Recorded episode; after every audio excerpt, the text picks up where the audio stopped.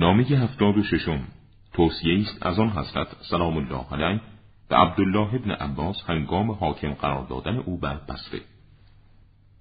با مردم در چهره و مجلس و حکم با گشاد رویی رفتار کن